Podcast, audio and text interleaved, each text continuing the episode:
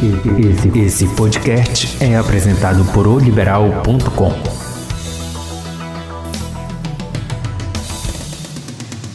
Alô, amigos, um abraço a todos, uma boa semana desde já. Mais um podcast na área. E o que foi aquilo, hein, gente? O que foi aquilo que nós vimos no último sábado? Um clássico entre Remy e Paysandu. Não vou chamar de morno, não. Morno ainda tem alguma temperatura. Aquele clássico não teve temperatura alguma. Sinceramente, nos meus 43 anos de vida e uns 30 acompanhando o Repá, pelo menos, diretamente, vou te contar.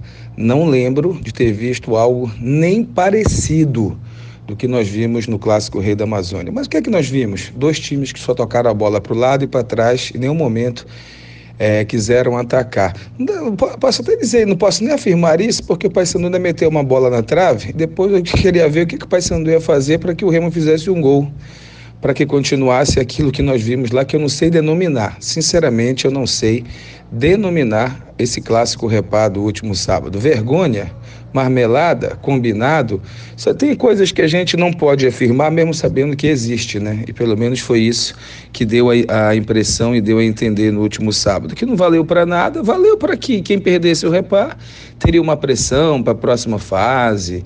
Aí tem quem defenda que os jogadores não podiam tomar o terceiro cartão amarelo e muito menos lesionar.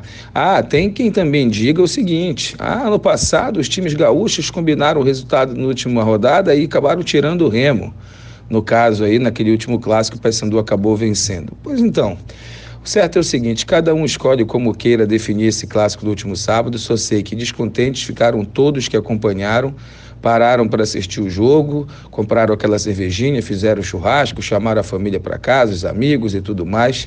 E, sinceramente, foi de um arrependimento total. Mas para quem tem que trabalhar, né, acompanhar o clássico depois escrever no jornal, falar na rádio, ou até mesmo gravar aqui o podcast, é obrigado a assistir e foi obrigado a participar desse momento triste. Emoção no final de semana, só mesmo a vitória, né, os 3 a 0 da Tuna, depois de levar de 2 a 0 na primeira partida, fez 3 a 0 ontem no Souza, para a festa da colônia portuguesa e a alegria de quem gosta da Tuna e espera, né, na próxima fase já, a Tuna passando, retorna torne aí a elite do futebol paraense. De volta à Série C, somos sabedores de que Remy e Paysandu ficarão no mesmo grupo, né?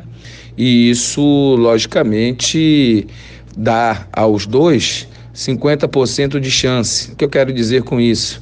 De os dois subirem ou de só um subir. Que não vá subir um, eu não acredito, sinceramente, porque não vejo nas equipes adversárias, nem um Barcelona, nem um Real Madrid, mas é uma competição que precisa ser jogada de forma muito séria, muito determinada e num índice de futebol bem melhor do que foi apresentado no último repá, que esse a gente precisa realmente esquecer. Pela uma tabela divulgada no final de semana que ainda não é da CBF, mais uma expectativa de datas e locais, o Paysandu estrearia dentro de casa e o Remo estrearia fora de casa nessa segunda fase. Vamos aguardar para ver o que, que, temos pela frente na Série C do Campeonato Brasileiro. Que Remo e Paysandu não repitam nem de longe, né?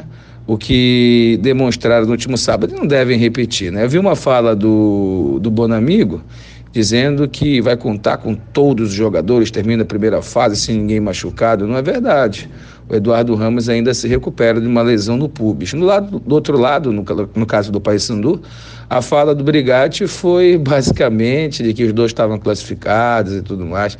Mas olha, eu não queria rotular, não, mas foi uma vergonha o que nós vimos no último sábado. O Paysandu já com o novo presidente, que assume em janeiro, e o Clube do Remo, que agora terá a eleição. O Fábio vai ser reeleito, já que só tem ele como candidato. Vamos aguardar a semana para a gente vir com mais informações, mais bate-papo aqui com o nosso podcast. Valeu? Um abraço a todos.